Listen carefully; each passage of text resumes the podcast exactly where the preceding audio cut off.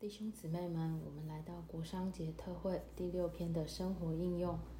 说到话语的产生，乃是从试炼、痛苦、失败、黑暗里产生出的。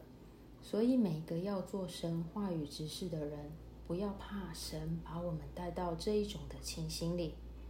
你稍微在神面前认识这条路之后，就要起手赞美主，说：“主啊，你又要给我化了。”你头几次在神面前好像是愚昧的，不知道为什么有这些情形，到后来就不应该愚昧了。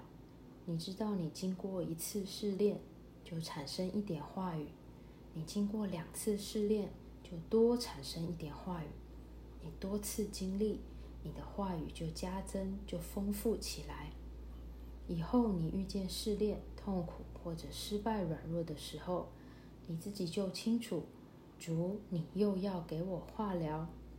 做话语执事的人，必须在试炼上走在教会的前面，然后你才有东西供应教会。话语执事乃是从人里面说出话来，这就是我们话语的来源。话语的来源乃是从管制里学来的，所以我们不可轻看圣灵的管制。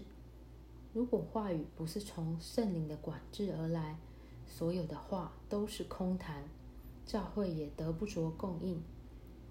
因此，我们不可轻看主的管教，我们要从火里学习功课才有用。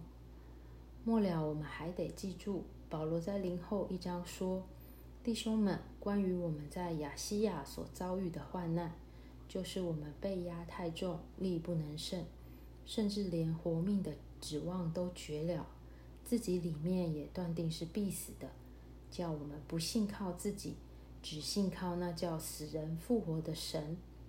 他说，神有一个目的，乃是在这种情形里，叫他不信靠自己，只信靠那叫死人复活的神。这要叫他受安慰。等到别的弟兄姊妹受同样试炼的时候，他就可以去安慰他们。因为基督的苦难怎样满意到我们身上，照样我们所受的安慰也借着基督而洋溢。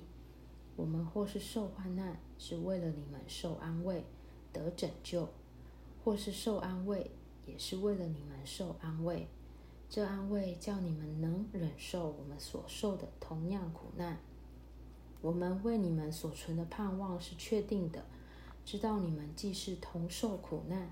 也必照样同受安慰，这就是话语直视的基本原则。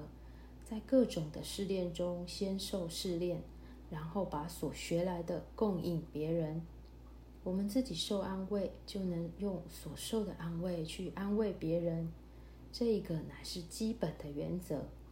因此，我们讲话的时候，绝不应该用低的话。我们要把从里面经过多次的锻炼而学出来的话说出来。有许多的话，在平时个人说话的时候，就要学习准确。